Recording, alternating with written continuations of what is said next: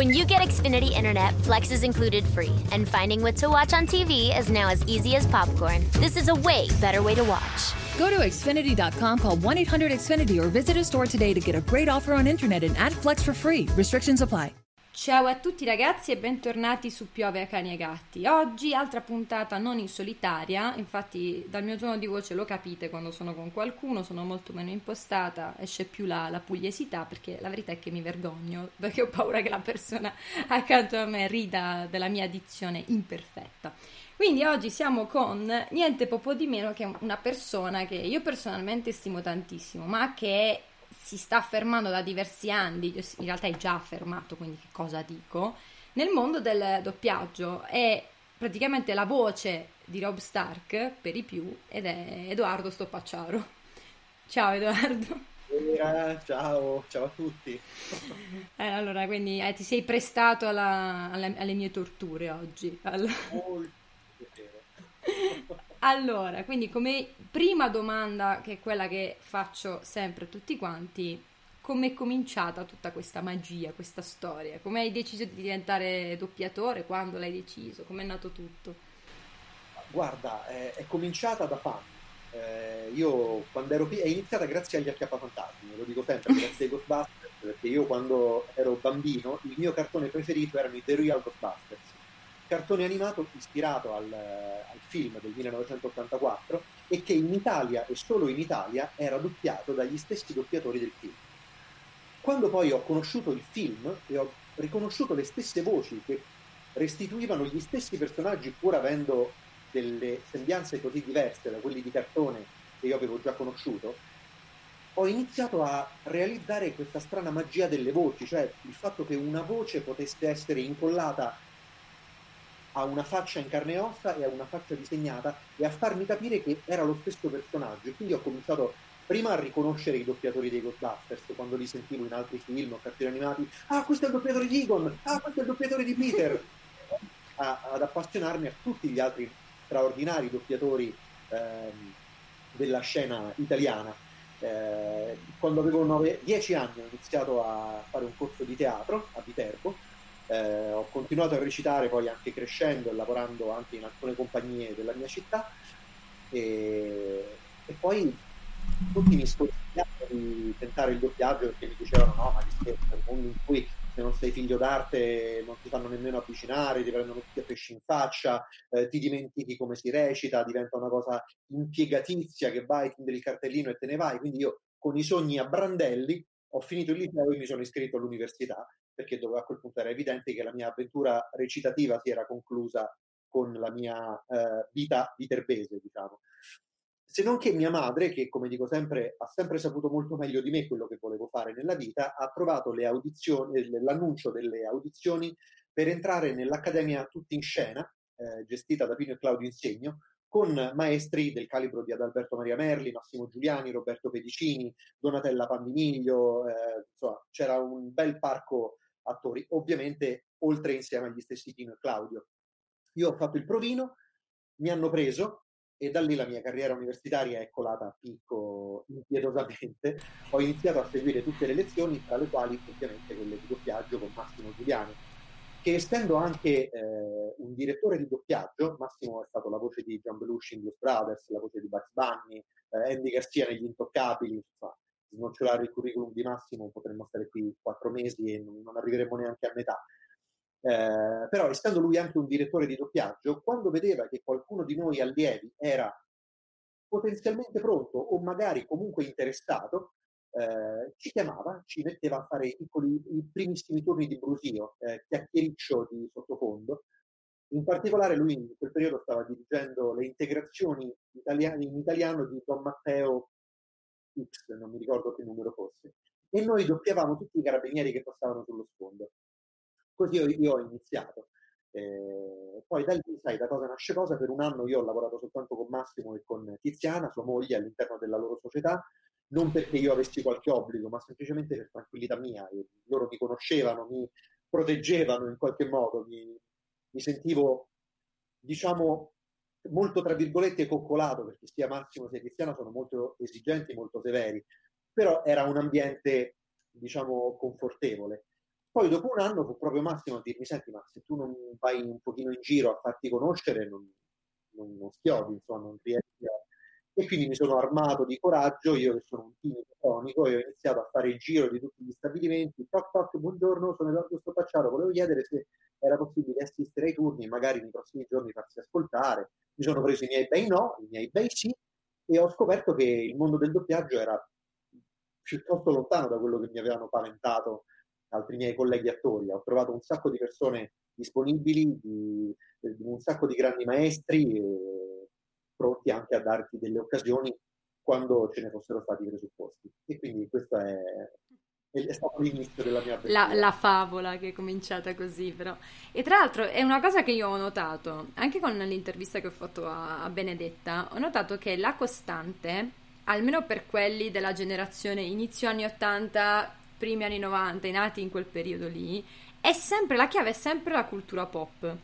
Perché negli anni, è vero, perché negli anni 80-90 siamo stati investiti da un'orda di, di, cultura pop infinita. Tu hai avuto Ghostbusters, io posso, ad esempio, io ho deciso di fare l'adattatrice per, un po' per stizza, perché odiavo i, la mancanza di riferimenti culturali magari in certi adattamenti. È stato quello che mi ha fatto dire ok, senti, sai che c'è? Prendo e utilizzo la mia laurea per fare effettivamente quello che voglio fare, ovvero lavorare proprio mettendo le mani in pasta nella cultura pop e siccome io ho sempre anche apprezzato il mondo del doppiaggio e della recitazione mi sarebbe piaciuto dare comunque il contributo. Però è tutto nato da lì perché noi siamo stati proprio quelli che ci hanno, ci hanno proprio annegato di testa con, all'interno di questo mondo meraviglioso. E quello che ti volevo dire è appunto, tu sei entrato praticamente a far parte di prepotenza tu per primo nel mondo della cultura pop con il doppiaggio di Rob, di Rob Stark, che è stato quello che ti ha consacrato praticamente. Cioè... Eh, sicuramente il ruolo quale, uno dei ruoli al quale mi sento più legato e che mi ha, sì, eh, mi ha reso un po' più riconoscibile nell'ambito, nell'ambito della cultura pop. Sì, sì, sì, assolutamente. Cioè tu sei diventato praticamente parte integrante, integrante poi per il mondo italiano il doppiaggio è diventato qualcosa di, di, amato e odiato, però quando si ama si ama veramente tanto perché siamo quel campo viene, in cui c'è particolarmente impegno, almeno per quanto riguarda le voci. Ora ti volevo chiedere anche proprio come è nata questa esperienza con eh, come sei entrato nella famiglia Stark, come è stato appunto doppiare un personaggio così profondo come, come Rob, cioè n- niente più Brusi ma protagonista per non ma per la prima volta. No, no, beh, Rob non è stato il primo ruolo da protagonista che ho fatto, però è stato sicuramente uno di quelli che più mi ha proprio toccato. Io eh, mi sono avvicinato ai libri per prima cosa, quando della serie ancora non si parlava, e questa passione la devo a una mia amica e collega Cristina Poccardi, che è stata un po' la mia madrina e la mia cicerona nei Sette Regni mi ha detto oh, leggi di questa saga perché secondo me te che ami il fantasy ti piacerà. Io sono andato sotto come un treno io ricordo di aver passato una giornata dalle 9 del mattino alle 8 di sera immobile sul letto a leggere Martin a leggere eh, Tempesta di Spade mi pare che fosse il, il terzo libro quello di mezzo. Non mi sono alzato né per bere né per andare in bagno niente stavo così allucinato. E quando poi si è cominciato a parlare eh, del fatto che la HBO aveva opzionato la, i diritti televisivi della serie, fermi tutti, se, se, arriva questa serie io devo metterci le mani in qualche modo. La serie poi è capitata eh, alla società CDC Cefic Group ed è stata affidata alla direzione di Sandro Acerbo, direttore eh, col quale io stavo facendo un'altra serie, una, una sitcom mi sembra, e parlando, io mh, non amo mai propormi, eh, oh, se ti capita un ruolo chiamami, io non, non, non ci riesco, neanche, neanche, quando ho confidenza con i direttori. Mi ero semplicemente limitato a dirgli, Sandro, sappi che io di questa serie so tutto, vita, morte e miracoli, ho letto i romanzi sia in italiano che in inglese, se ti viene qualsiasi dubbio su nomi, su personaggi, se un personaggio torna, se, se, se magari ha un ruolo importante in una puntata e poi sparisce e non si vede più, chiamami in qualsiasi momento, io ti aiuto con piacere perché non volevo, la mia ambizione non era doppiare un personaggio, era contribuire, fare qualcosa proprio da fan. Eh, e quindi Sandro mi ha detto: Sì, sì, va bene, guarda, con piacere. quindi poi mi danno dei turni eh, con Sandro e io pensavo che fossero per quella sitcom. Vado a un turno della sitcom in questione e Sandro mi dice, oh, allora hai saputo? Io, sei Rob. Io pallido davanti agli altri, posso abbracciare? L'ho, l'ho abbracciato, ero veramente sconvolto perché sapevo a cosa sarei andato incontro avendo già letto i libri, quindi c'era quella nota amara però Rob è un personaggio che io da... Io ero Stark nel midollo fin da quando ho letto i romanzi, quindi quando Siamo in due, sta... siamo in due, sempre, sempre stata casata Stark, con tutte le sfighe che aveva, però sempre stata Stark. Perciò quando Sandro mi ha detto che sarei stato il re del nord, io proprio veramente salti di gioia, salti di gioia. Tra, tra l'altro tu poi col fantasy ci vai a nozze perché io ti ho beccato in Warcraft. Tu eri... Sì. cioè, io ti ho beccato... Infatti ho detto, ma scusate, perché quando ti ho conosciuto, io ti ho conosciuto in, in Facce di Nerd. Sentivo sì. voce e dicevo, vabbè, lui è, è Rob Stark, ok. Però ho detto, dove diavolo l'ho sentito di nuovo? Warcraft era uno... Io poi da, da ex giocatrice di WoW sono andata correndo a vederlo. Delusione il film, però tu, sei, sì. tu sei stato bravo e ti sei distinto esatto. particolarmente. Io devo dire che ci siamo divertiti un sacco. Poi era la prima volta che sentivo la mia voce così pesantemente effettata. Eh, doppiare Orgrim è stato molto figo, anche perché, cosa che non succede, ahimè, quasi adesso in questo particolare momento storico non succede più, però su, già prima del Covid succedeva di rado, eh, si, doppia, eh, si doppia sempre da soli, sempre in colonna separata, mentre invece Warcraft io i miei due, tre turni li ho fatti sempre a leggio con David Chevalier eh, ed è stato molto figo, molto divertente. David, un altro mega nerd, eh, super appassionato di fantasy, grande conoscitore di Warcraft ovviamente. E poi avere la direzione di Carlo Cosolo, che è uno straordinario giocatore di Warcraft, è stato veramente un, uh, un'esperienza, un'esperienza. Ma infatti io una cosa che ho notato è che sempre anche collegato alla, alla, cultura che noi abbiamo, eccetera, il fatto che il mondo del doppiaggio, e parlo per me dell'adattamento, si sta un, un po' ripopolando di, di, nerd. E questa cosa si sta riflettendo molto anche nel, soprattutto nell'adattamento. Se prima magari il riferimento culturale, quello molto specifico, appartenente soprattutto alla cultura statunitense, veniva un attimino rielaborato e reso più riconoscibile, adesso invece si tende un attimino a mantenere quello che, quello che succede, quello che comunque c'è stato già scritto, è stato già suggerito dal, dall'autore dello scritto originale. Ora, domanda a te, sempre se puoi rispondere, quanto liberamente puoi rispondere, come vuoi tu. Ti sei mai trovato davanti a un testo che era stato talmente tanto falciato di riferimenti, eccetera, da poter dire no, guarda, ma, ma cosa sto leggendo? Cioè, e chi, chi me l'ha adattato questo? E in quei casi il doppiatore e il direttore del doppiaggio tecnicamente cosa possono fare? Allora, ci sono vari casi, sì, mi è capitato, mi capita eh, più spesso di quanto vorrei. e, eh, allora, lì la situazione è delicata perché eh, io, io, capisco abbastanza bene l'inglese, quindi molte volte io sento proprio che loro dicono altre cose rispetto a quelle che ci sono scritte e che fanno, come dici tu, dei riferimenti culturali molto specifici a cose che l'adattatore o per scarsa fiducia nel pubblico della serie questo non lo capisce nessuno, levamolo, o per pigrizia ha proprio falciato, ha appiattito completamente.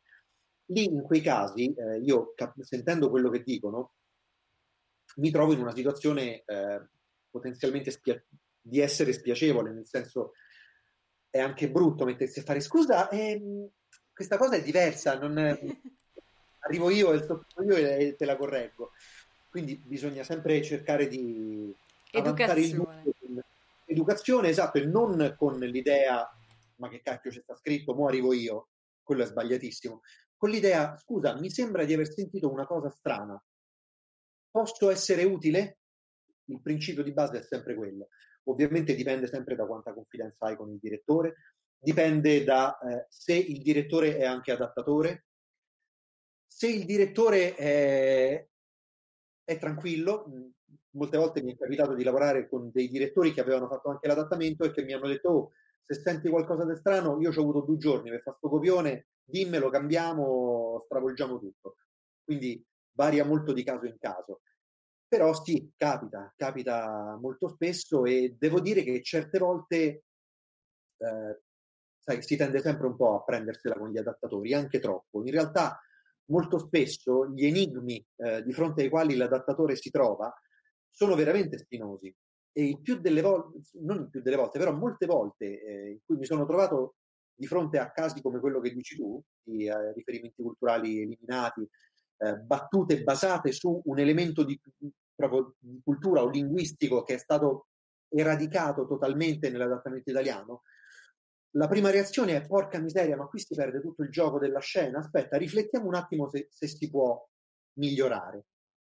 E dopo aver riflettuto per una mezz'ora, aver bloccato il turno, la conclusione è ok, forse si può migliorare, ma non, non possiamo farlo qui perché è troppo difficile e non, non, abbiamo tempo. Quindi davvero molto spesso ci si trova di fronte a scelte spinose e, e il mestiere dell'adattatore è proprio tosto. Eh, veramente no, lo dico non per scoraggiare. No, no, no, ma il punto è che lo, lo, so, cioè anche io sono in piena formazione in questo periodo e so benissimo quanto è, quanto è tosto. Di mio sono una persona molto caparbia, cioè più è difficile una cosa più mi piace e trovo anche piuttosto sciocco quando magari tu tendi ad addomesticare troppo un adattamento, una traduzione per venire troppo incontro magari allo spettatore che è un po' più pigro, quando adesso lo spettatore non è neanche più così pigro. Cioè, se prima si citava una Giselle Budchen, dan- e cambiando magari il nome della modella, mettendo Naomi Campbell perché magari è più alla portata di tutti, io adesso sto notando che già è un pelino diverso perché lo spettatore di ora non è più quello degli anni 90 che... Eh, la, la, cultura si è molto globalizzata, sì. siamo tutti, abbiamo molti più riferimenti a portata di mano. Però ecco, sì, eh, bisogna sempre tenere presente che l'adattamento, come un po' il doppiaggio in generale, è uno strumento di mediazione culturale. E, eh, come tale devi sempre trovare il compromesso fra il rispettare quello che viene detto in originale e rendere quello che viene detto in originale pienamente fruibile anche nella lingua d'arrivo.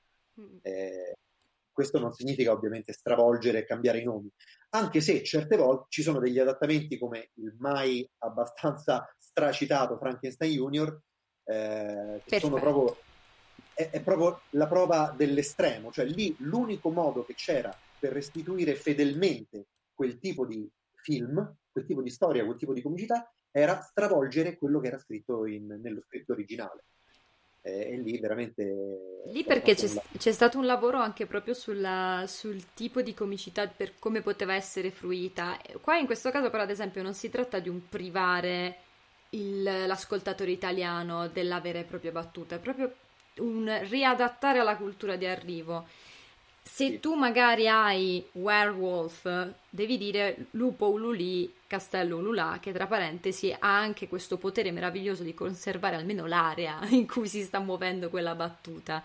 Il che è geniale. Io tutti gli adattamenti dei film di Mel Brooks li adoro tutti. C- io voglio conoscere l'adattatore che ha lavorato a quei... quei... Ma guarda, perché avrei proprio una grandissima voglia di chiedergli di dirgli sei stato, hai fatto un lavoro magistrale, perché è così che si dovrebbe fare un adattamento. Non puoi, A non è mai uguale a B nella traduzione dell'adattamento, però quello è stato un lavoro molto fedele che però va anche incontro allo spettatore che riesce a fruire pienamente del, dell'opera. Lavorone, per quanto mi riguarda, poi i doppiatori, lasciamo stare, ho fatto...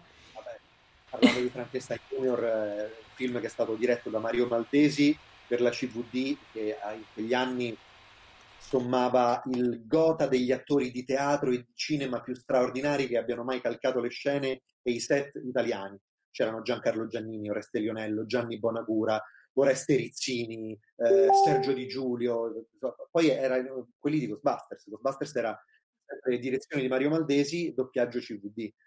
Eh... E si vedeva pure perché mantenevano anche, sapevano anche giocare bene con l'ironia, erano erano abilissimi. Io, il mio standard per dirti è quello. E ora, tornando proprio al, al, tuo lavoro proprio di doppiatore al 100%, io di recente ti ho beccato in Sto sperando, sto sperando di finirla qui, il film su Netflix, di, di, di, fruizione per niente facile, tra l'altro, perché è piuttosto contorto come, come trama e i personaggi sono estremamente densi.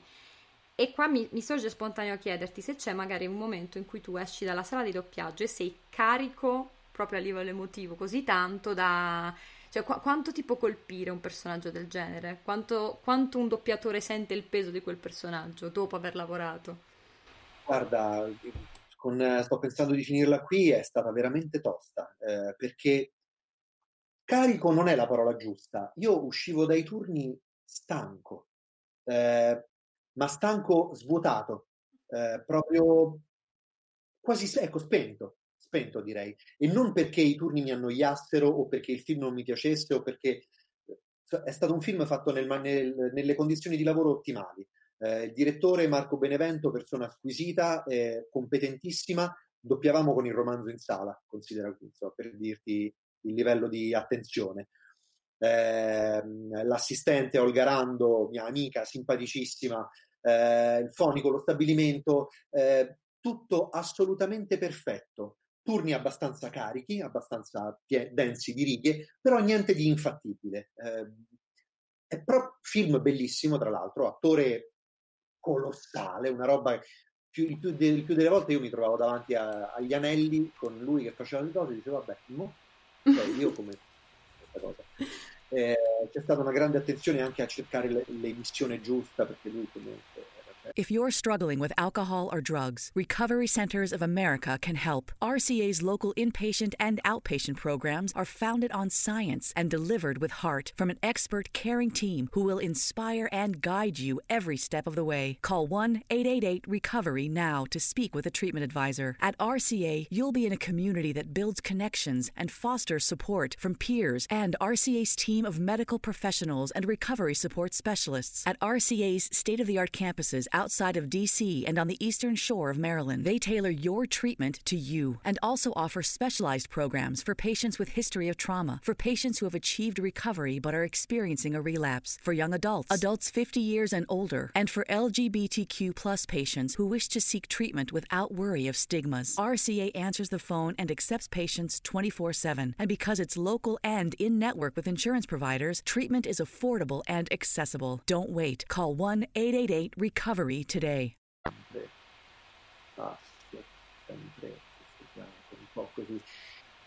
Era un casino cercare di restituire quello senza risultare però moscio o risultando moscio nel modo giusto.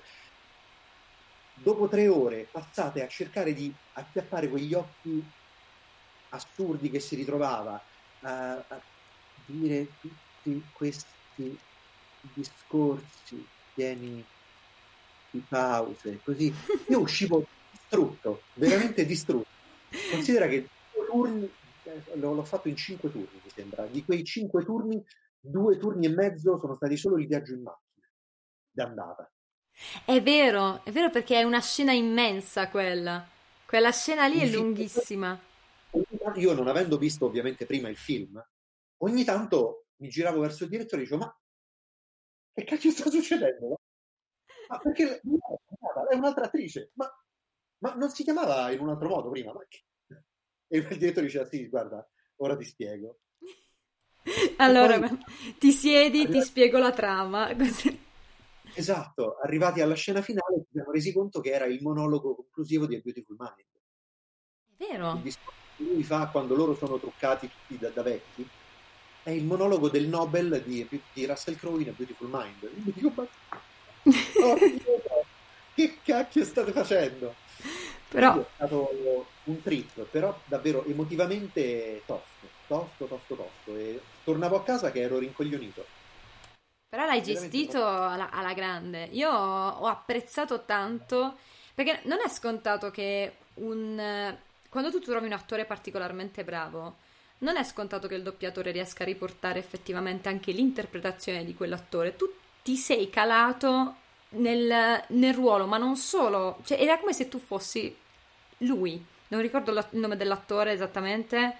E, oddio, diamine. Vabbè, era come se tu. Non lo ricordo neanche io. Eh, panico totale.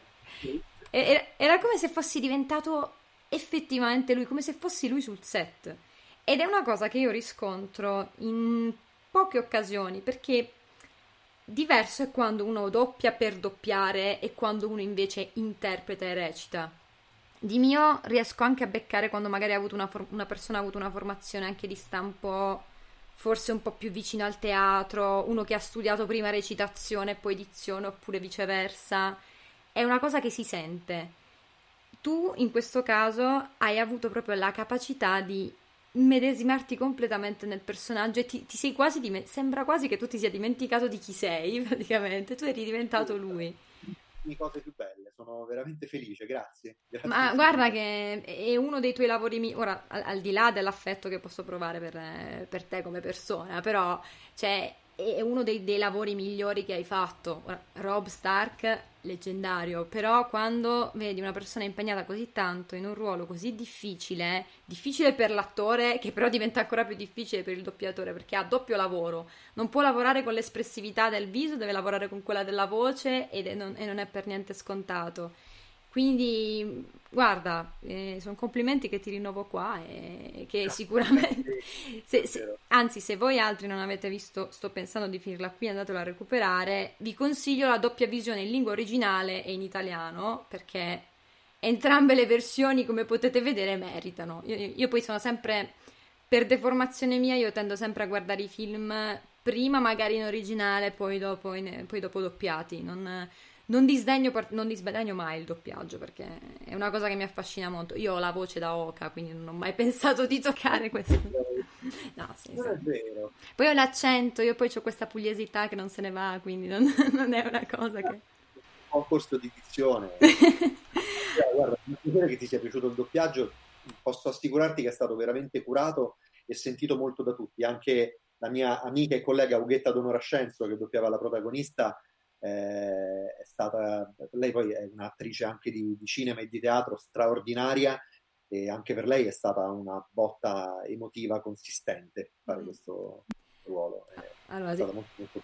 allora ti, ti, faccio un'ultima domanda, poi ti, ti lascio andare, che è quella che mi preme un po' di più come sono cambiate le cose in tempi di, di, Covid, anche perché voi lavorate praticamente a stretto contatto con questa, con questa malattia, considerato che lavorate in un ambiente chiuso senza mascherina per forza di cose in certi momenti, perché giustamente non avete bisogno di un filtro che vi schermi ulteriormente la voce e ve la modifichi.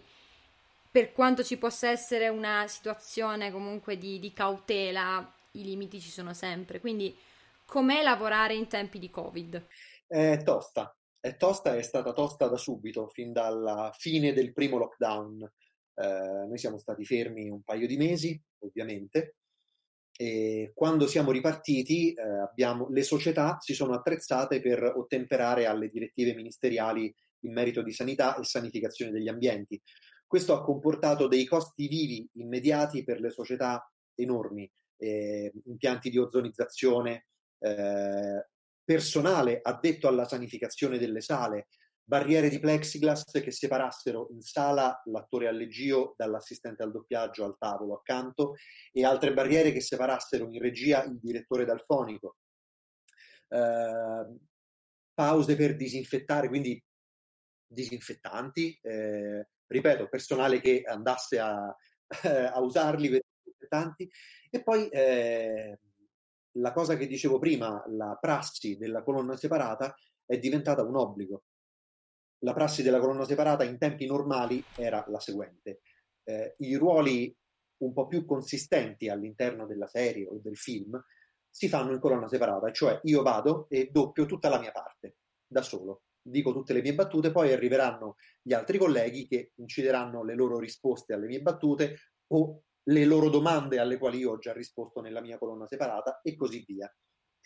Um, nel momento attuale, per l'emergenza Covid, sono in colonna separata anche i cosiddetti turni di brusio.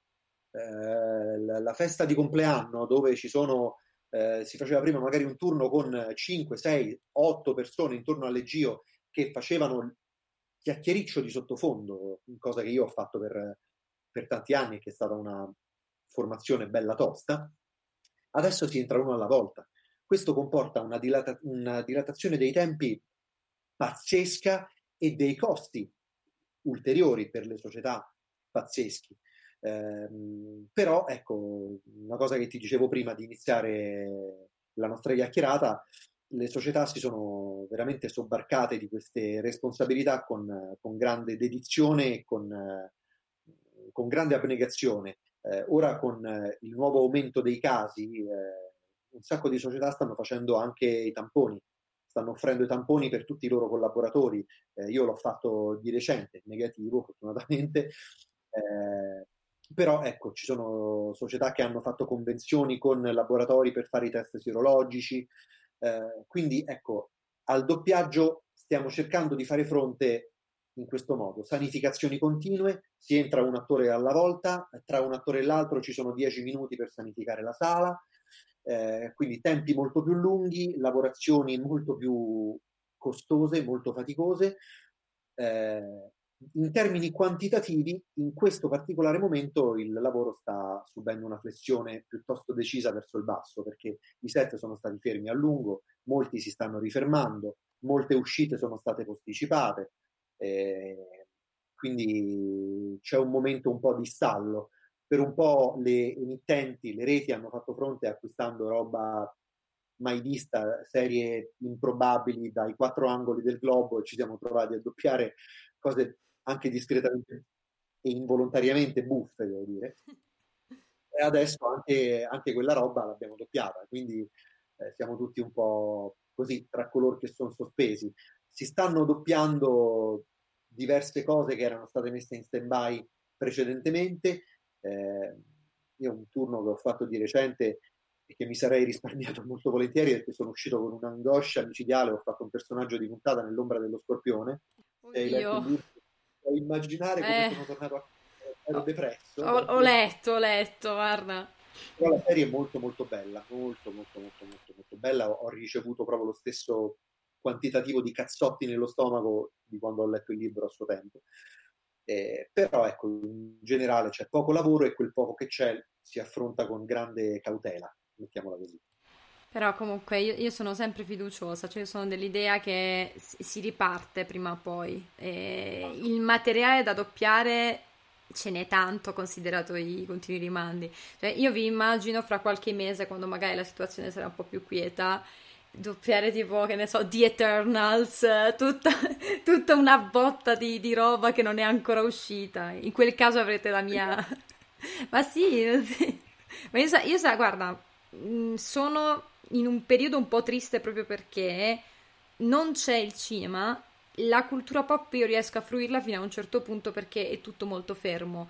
Infatti mi consolo con un'altra delle mie più grandi, pass- grandi passioni che sono i videogiochi, che anche lì si sta cominciando a, a delimitare sempre di meno il, il confine tra videogiochi e, e, e, cinema, il che è una cosa che mi rallegra molto di più, perché se prima il gaming era un intrattenimento di serie B, adesso vedi invece gente come Domitila D'Amico che doppia Death Stranding, che è una cosa che per me non si era mai vista. Cioè, prima il, il doppiaggio dei videogiochi era va bene, chiamiamo 4-5 persone che magari non sono neanche doppiatori e doppiate.